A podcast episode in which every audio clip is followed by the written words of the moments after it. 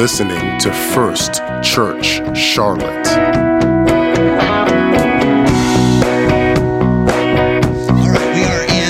Mark chapter number 12, and I will begin reading at verse number 1. The reason why I want you to remain seated is because we are going to uh, move through the first uh, several scriptures here together. This is the parable of the wicked vine dressers, is how the commentators organize it. Let me get us all in context. This is the week of the Lord's Passion. This is the last days of his ministry. Uh, on Sunday was the triumphal entry into the city and the first visit to the temple. On that was Sunday. On Monday, he curses the fig tree. Back at the temple, he makes a scene, over turns the money, the, the, tables of money. Says uh, this house was supposed to be a house of prayer for all peoples. You've turned it into a den of thieves. Uh, that was on Monday. On Tuesday, walking back into the city, they see the fig tree. They get the lesson. Jesus gives them the lesson of the fig tree, and uh, there at the uh, temple, the authority of Jesus is questioned at the end of chapter number 11. We are still on Tuesday. Remember, Jesus is going to be crucified on Friday. He's going to rise from the dead on Sunday. So we are progressing through the week. We are later in the day on Tuesday, and there is an uh, intentional, organized effort by the leaders of the Jewish nation to injure, trap, snare, uh, if necessary, murder this man, Jesus Christ, because of they, their, their feeling that he is a threat to them. And so Jesus speaks to these people who are trying to do these things to him. Uh, he speaks to them in a parable, and we understand, looking back, that he is speaking about the house of Israel and how Jesus came to his own, his own received him not and to as many as received him, to them gave he the power to become the sons of God. So we are at chapter number 12, verse number 1. Jesus begins to speak to them in parables, and he says, A man planted a vineyard, and he built a hedge around about the vineyard. This is the right way to do it. You protect the the, the grapes and the vines. Then he dug a place for the wine vat and he built a tower. This is all appropriate, the necessary capital investment for a successful vineyard. He leased it to vine dressers and he went to a far country. Now, at vintage time, which probably would have been after four years of growth of these, these vines, he sends a servant to the wine dressers that he might receive some of the fruit of the vineyard of the vine dressers. But they took his servant, these vine dressers, these individuals who had leased this, uh, this vineyard, and they, rather than paying a rightful due to the Lord of the vineyard, they take the servant and they beat him and they send him away empty handed. The Lord of the vineyard sends another servant and uh, they threw stones at him. They wounded him in the head and they sent him away shamefully treated. And again, the Lord, he sends another servant and they kill the third servant and many others, beating some and killing some. Therefore, still having one son, his beloved, he also sent him to them last, saying, They're going to respect, they're going to respect my son. But those vine dressers said among themselves, This is the heir. Come, let us kill him, and the inheritance will be ours. So they took him and they killed him and they cast him out of the vineyard. Therefore, what will the owner of the vineyard do? How will he come and destroy the vine dressers and give the vineyard to others? Have you not read this scripture? The stone which the builders rejected has become the chief cornerstone. This was the Lord's doing, and it is marvelous in our eyes. And these Jews, these leaders, scribes, Pharisees, they sought to lay hands on him. They would have taken him and tried to kill him right there. The traditional manner would have been to attempt to stone him, but they feared the multitude because the people there had their hearts with Jesus. Their heart and their affection was with Jesus, and they feared the multitude, and they knew Jesus had spoken the parable against them, so they left him and went away. Then they, we're still talking about they, these leaders, these scribes, these Sadducees, these Sanhedrin council members, Pharisees. They sent to him some of the Pharisees, and then they sent some of the Herodians. Um, I'll explain that in just a moment. And they sought to trap him. I want you to see this scene, understand this picture, and we're going to talk for a little while about this, this moment, this teaching moment in the scripture. Now, um, we all of us know that the children of Israel were God's covenant people. Can I have an amen? They were God's covenant people. How had this happened? It had happened through a right relationship that Abraham had with Yahweh. It was a right relationship. He had believed, and because of his belief, God had given him a covering for his sin. Abraham was not a perfect man. By some calculations, Abraham was not even a good man. I'm sure uh, Hagar would have an opinion about that. But because of his faith, the Lord imputed, that's a theological word, the Lord imputed to him his own righteousness, and Abraham stood as righteous. How had he become righteous? Did he stop sinning? We'll read his story. He was very much prone to all the errors of the flesh. We do not look down our nose at him. We are all of us prone to the errors of the flesh. Can I have some agreement? He was representative of the human condition in type and an example.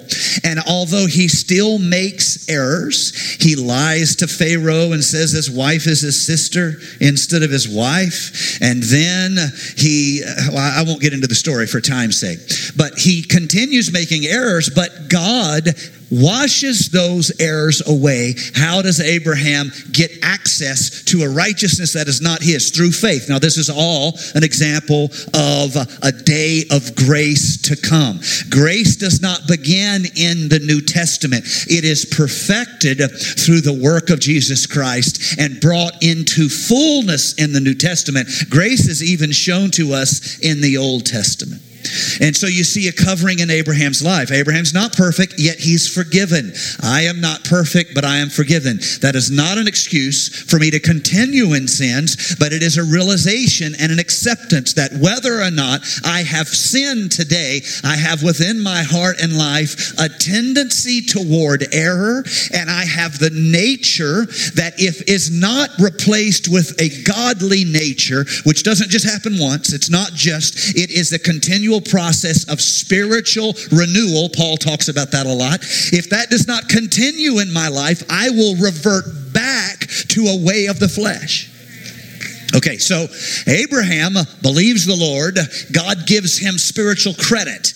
And he, so to speak, he imputes righteousness to him and he becomes the covenant holder of grace. Now, there's a lot of beautiful examples in here. I love preaching about Abraham.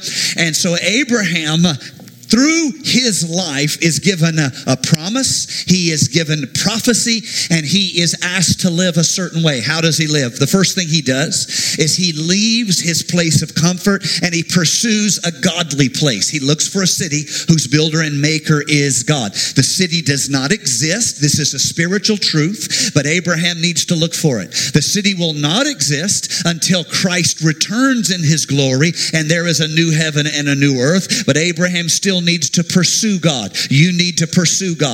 I need to pursue God. Why are we still pilgrims and strangers? Because I must pursue God. This world is not my home. I'm just a passing through. I have a nice car. It gives me none of a lasting happiness. It's just a nice car. I have a nice house. It does not make me happy. It'll all perish. I enjoy it. There's only one thing that can make give me true happiness. That's the presence of God in my life. I must pursue the presence presence of God.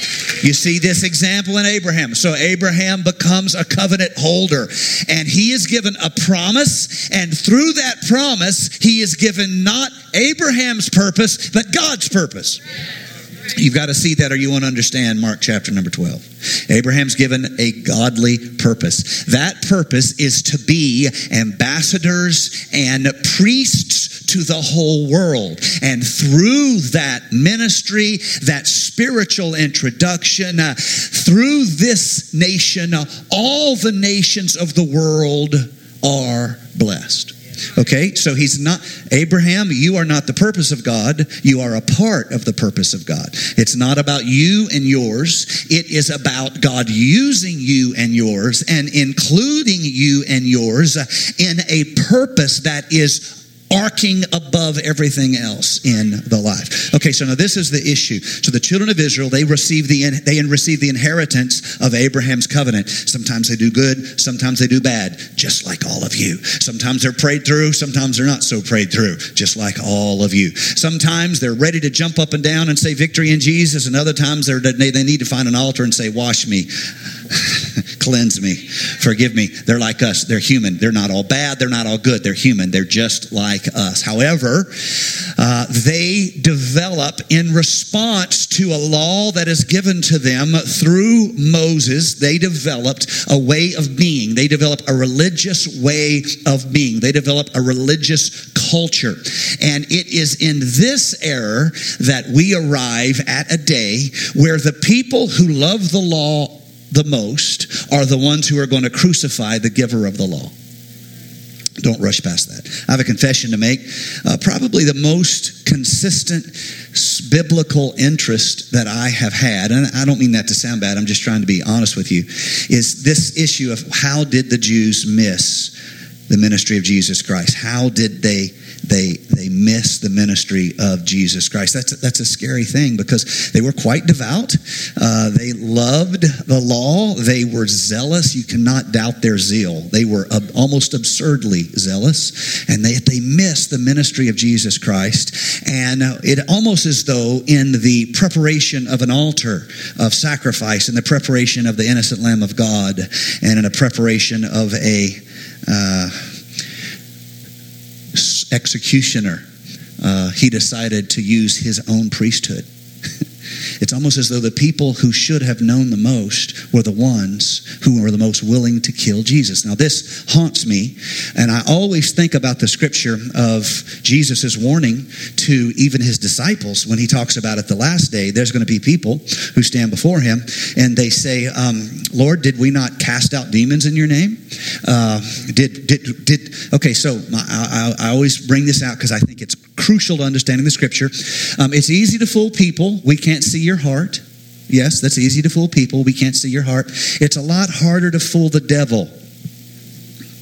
Um, if you fool the devil, you were pretty close to the real thing because he's been examining the hearts of humanity since the beginning. Okay, uh, remember the story in the the sons of Ski, the, the the the sons of Sceva, I believe the story is in the book of Acts, and uh, this guy comes up to him and he says, "I'm in Jesus' name," blah blah blah, and the demons are like, "Hmm." Now Paul, we know and Jesus we know. But don't be jumping up in my face. I don't even know who you are. Okay, here's a guy who has the name of Jesus.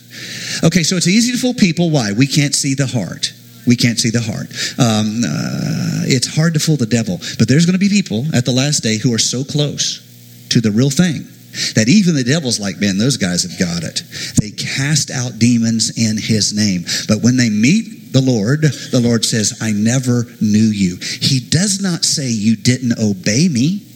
He uses the word knew. You want to understand that word? That word goes all the way back to the Garden of Eden where Adam knew Eve. There is an, a closeness, a spiritual intimacy, a spiritual sharing.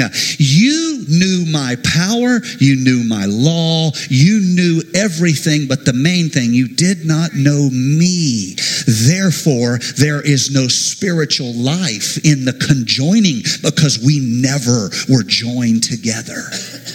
Now, that's what happens here in Mark chapter number 12. These zealous people, they're zealous. They're more zealous than you and I are. If you read their history, they are admirable people in many, many ways. They are obsessed with getting things right Some of them are bad people, some of them are good people. There are not really easy definitions of good people versus bad people. There's just people. Some of us are good some of the time, and some of us are bad some of the time. None of us are good all the time, and only a few of you guys are bad all the time. That's right. But enough about the youth ministry. So, just kidding, guys. I love you. Y'all are awesome. So, um, you get the idea. Um, they're people. Some of them have murder in their heart. Some of them are hypocrites. Some of them have outward appearance, but no inward devotion. They're not all that way. Some of them uh, come to Jesus at night. Some of them, member of the Sanhedrin Council, Joseph of Arimathea, gives Jesus a tomb to be buried in. Uh, you get the idea. They're just people, and yet they miss it, miss it, miss it, miss it. They miss it so bad it's terrifying. They miss it so bad that they become the enemies of God. They miss it so bad that they have everything. They know the law, but they don't know Jesus. They know the rules, they don't know Jesus. They know all the worship sequence of the, tap, the temple, they don't know Jesus. They can quote Mosaic history, they don't know Jesus. Okay, so something really, really terrifying is going on here. So, uh, Jesus gives us the example of this vineyard, and there's a big investment. He doesn't just like throw something together. It's a big investment. Plants the, vin- the vines, does a uh, hedge around it, uh, puts a tower there. The tower is both has multiple purposes. The tower is used for protection uh, of the uh, area, and it's also used for the crushing of the grapes. It's a complete capital investment. This is a wholly formed business. We just need the crop to come to fruition, and so he leases it out, and he goes to a faraway country. You guys know the story. And uh, then when he tries to collect, the people who have taken it turn it to their own needs. They want it to serve themselves. They don't want it to serve the master. You must see this because this is always a temptation of our human hearts where we use even the religious parts of our life to serve ourselves, not to serve the purposes of God. This is a big deal. This is what the whole story of the children of Israel missing out on God's purpose is shown right here. And we cannot look down our ecclesiastical nose at them and act like we would never do that. There were a lot of sincere people. There was a lot of good people. They were zealous people. They would risk it all. But they turned it into a self celebration rather than a God celebration. Somehow they erred in this way. And so the Lord sends prophets to them. I want to quickly give you a, a survey, so to speak, of how the prophets that were killed famously uh, by the house of Israel. Uh, Isaiah was, when you read in the scripture about sawn asunder, they're talking about Isaiah. Isaiah was sawn asunder in a log by Manasseh, the son of Hezekiah. Uh, Joel uh, was uh, he he he he died. Uh, one one report we have we're going way back in time here. One report was that he uh, he died in peace, but there's another report, uh, another gr- group of literature that says that he was smote on the head by Ahaziah, uh, uh, the son of Amaziah, and uh, he he having been concussed, he fell into a, uh, a, a, coma, and they took him home, and he died two days later. Uh, this may have been what Jesus was alluding to. Or know what I said? May. This may have been what Jesus was alluded to when he told in the passage we read about they wounded him in the head. He may have been referring to Joel. Uh, Amos, the priest of Bethel, tortured him and killed killed uh, him. Uh, Micah, Micah was slain by Joram, the son of Ahab.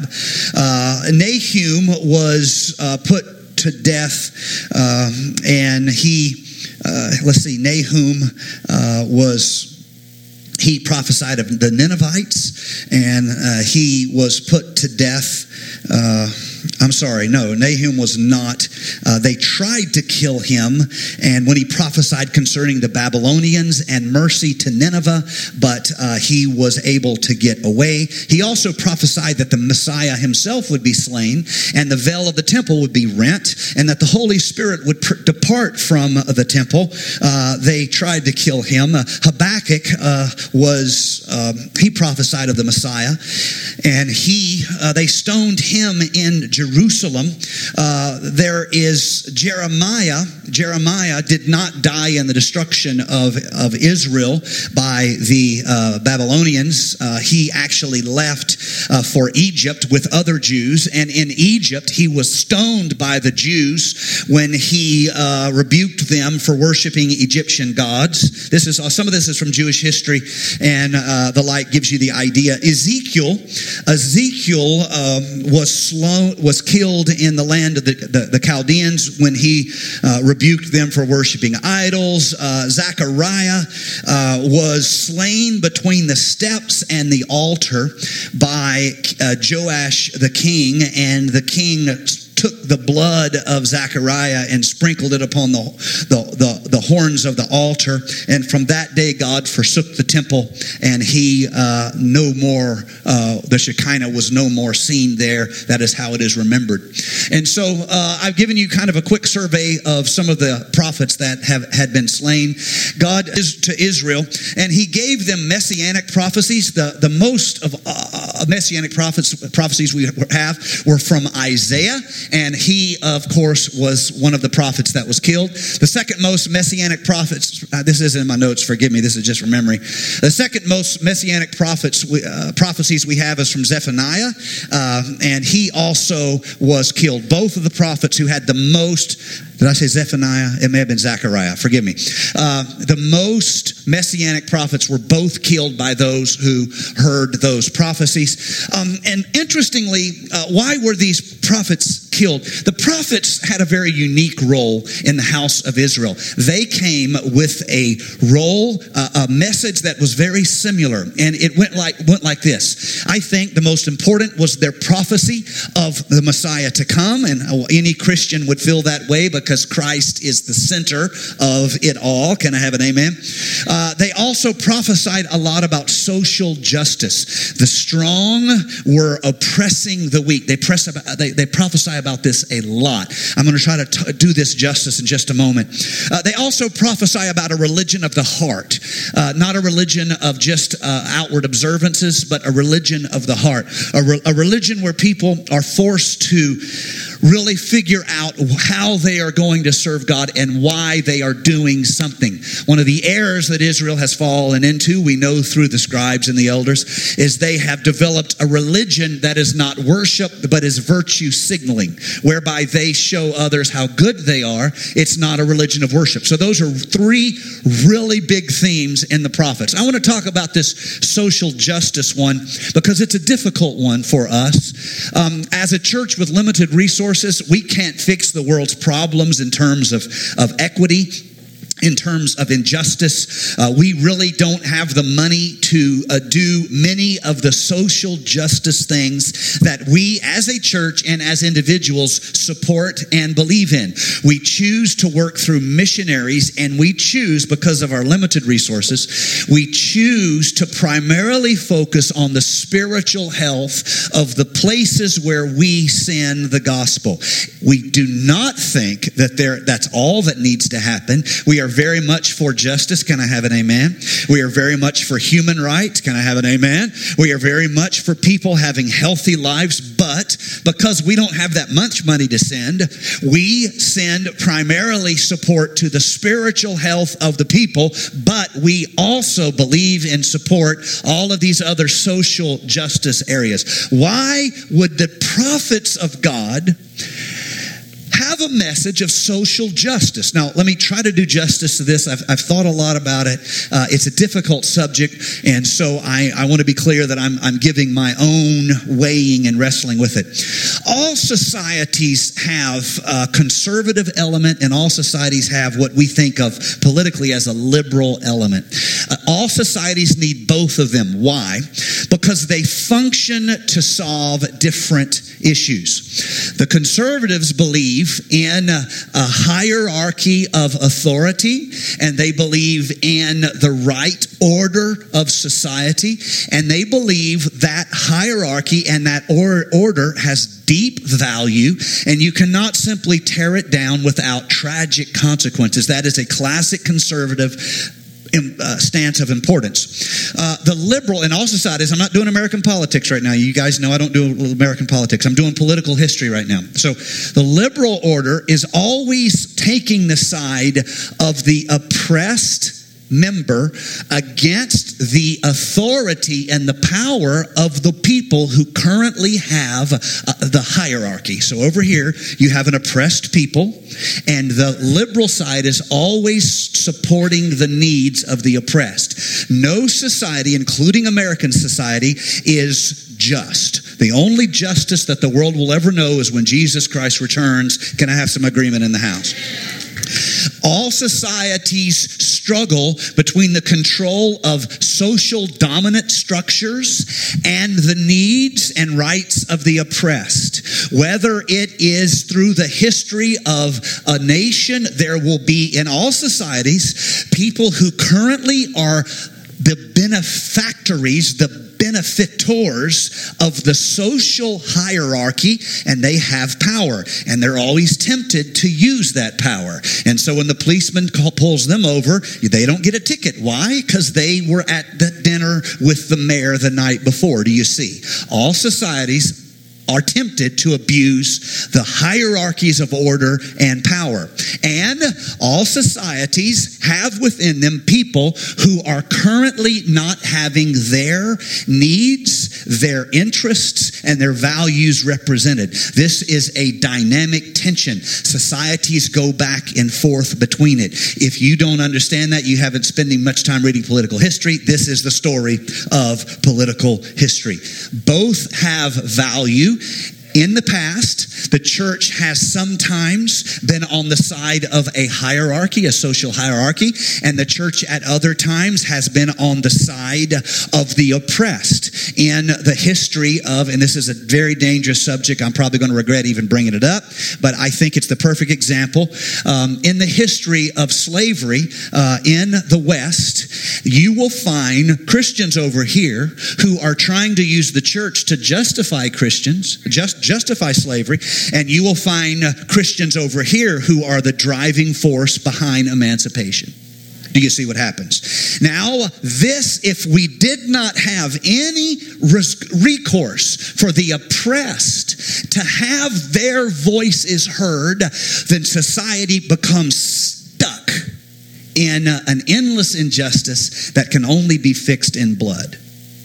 So if you, the next time you go to hate somebody on the other side of the political aisle, remind yourself if you will not hear them, it will end in blood. We must find an agreeable place where we can meet. That's not my opinion, that's history, okay? And so we, most of us, tend to be as believers, we tend to be social conservatives because in our society there's so much of, uh, there's so much excess and immorality. We tend to be social conservatives, but we must not forget in many situations Christianity has been on the side of the oppressed. That is very, very important. And as a Christian, you need to be very proud of that. You need to be proud that Christianity has not just stood with the oppressor. That's what the Karl Marx and Engels, their criticism of the church was, was that Christianity is always on the side of the oppressor. That is a lie. Study some history. The church has often been on the side of the oppressed. So in the house of Israel, I've got to wrap this up. I'm sorry, I'm not even following my notes. I'm just uh, talking here, but this is a lot of important things, and I won't get to all of them tonight. In the house of Israel, the society has grown spiritually stuck and rigid, and the children of Israel are being oppressed by a spiritual order that has lost its spiritual purpose. And so the prophets come again and again and say, I don't care how pretty you look at the tabernacle. You need to care about the orphans. You need to care about the widows. But they do not hear. They are stuck. The leadership, the ministry, which in historic Israel includes both civil and spiritual, they have decided that they are the owners of God. Do you see? It is our vineyard. We don't have to worry about God God's purpose. It is our kingdom. And when God sends a prophet, they say, just kill him. We don't care. This was given to us. Do you see? Are you understanding now? And even when the Son Himself, Jesus Christ, comes, they decide we will kill Him and we will keep it all for us. Now, look at the ministry of Jesus Christ, real quick. The ministry of Jesus Christ, he always sides with the oppressed against the oppressor. Bring him a lady caught in adultery, what's he going to do? He's going to say, uh, Where are your accusers? And then he's going to say, Neither do I condemn thee. I want to say really quickly in closing, musicians, you can come. I want to say in closing, we are the benefactors of a great spiritual heritage. But we must be very, very careful and very, very humble that we never, by intent or accident, become spiritual bullies.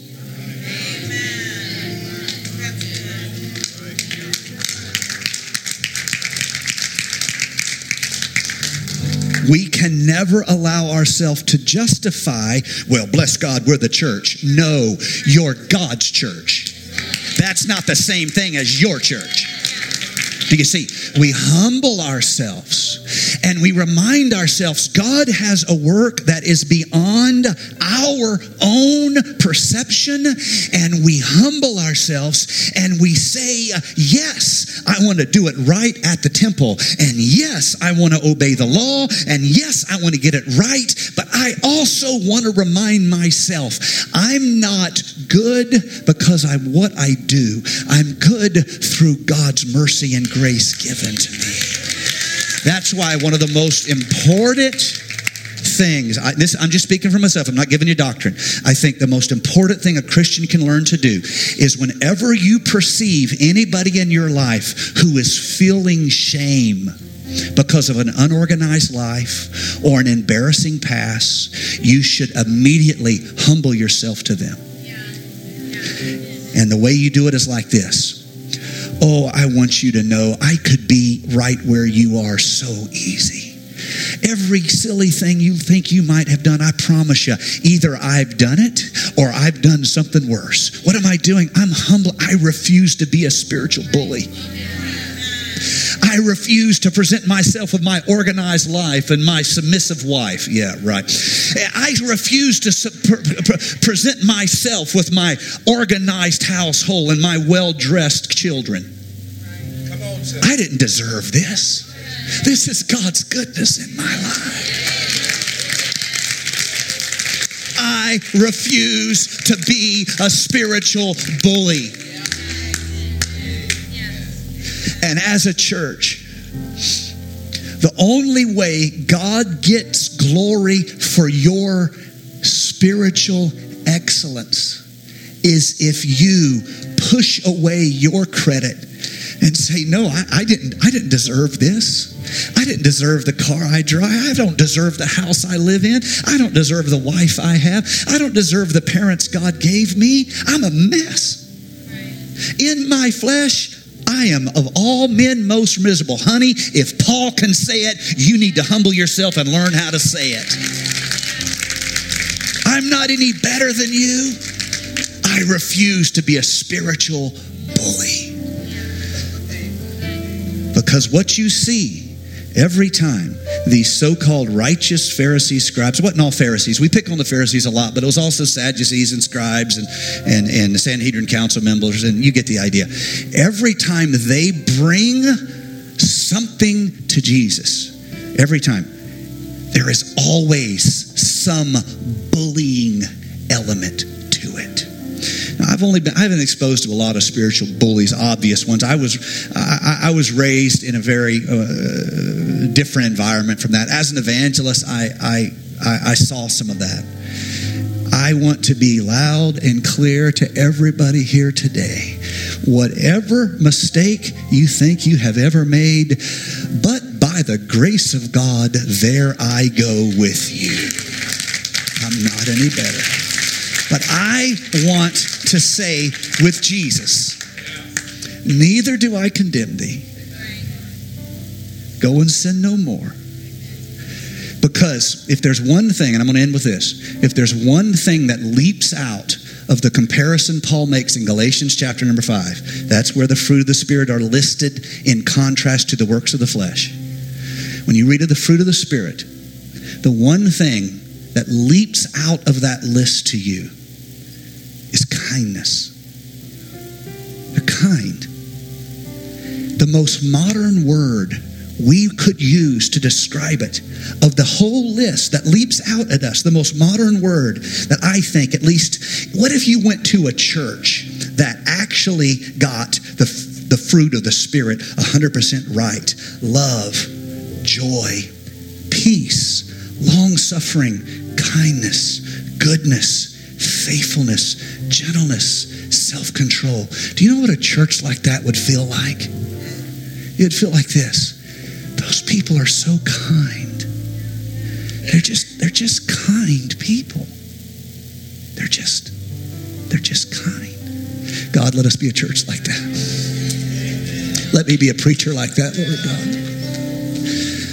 Let me win with your love, not win with some effort of the flesh, some vanity of the flesh. In Jesus' name we pray. Let's all stand. Would you reach out and take your neighbor's hand or perhaps put a hand on their shoulder, whatever, whatever works for you. Let's pray as a church here today. Would you pray the Lord's touch to that person beside you? Lord, we don't know what our neighbors face. We don't know the dilemmas that they, they, they deal with, God, but we, we pray. we ask your anointing to flow upon them. We ask your protection to flow upon them. Lord, we need you. We need you. Would you put a gentleness in our spirit, oh God? Would you put a long suffering kindness in our spirit, oh God? Even when we're with people and they're, they're feeling embarrassment or shame, Lord, help us to be the first one to say, Look, I, I could be oh, I could be in a worse situation you. It's just by the grace of God that I've been able to avoid all the errors of my flesh. Because, Lord, we don't ever want to be a spiritual bully.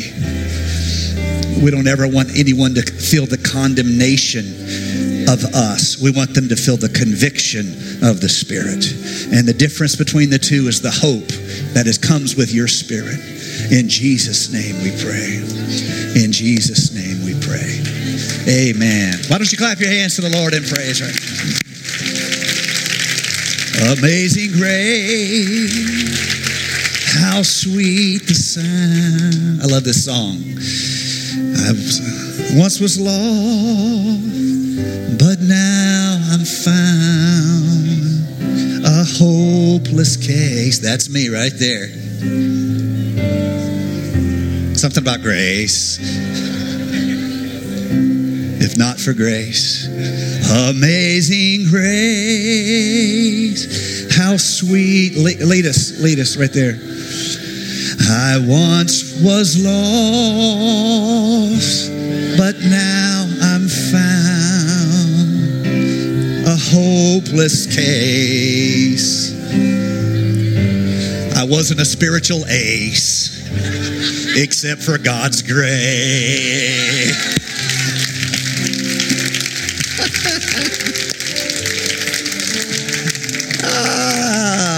God bless you. If you need to go, you can be dismissed. We love you. We're going to have a baptism here in just a moment. We're excited about that.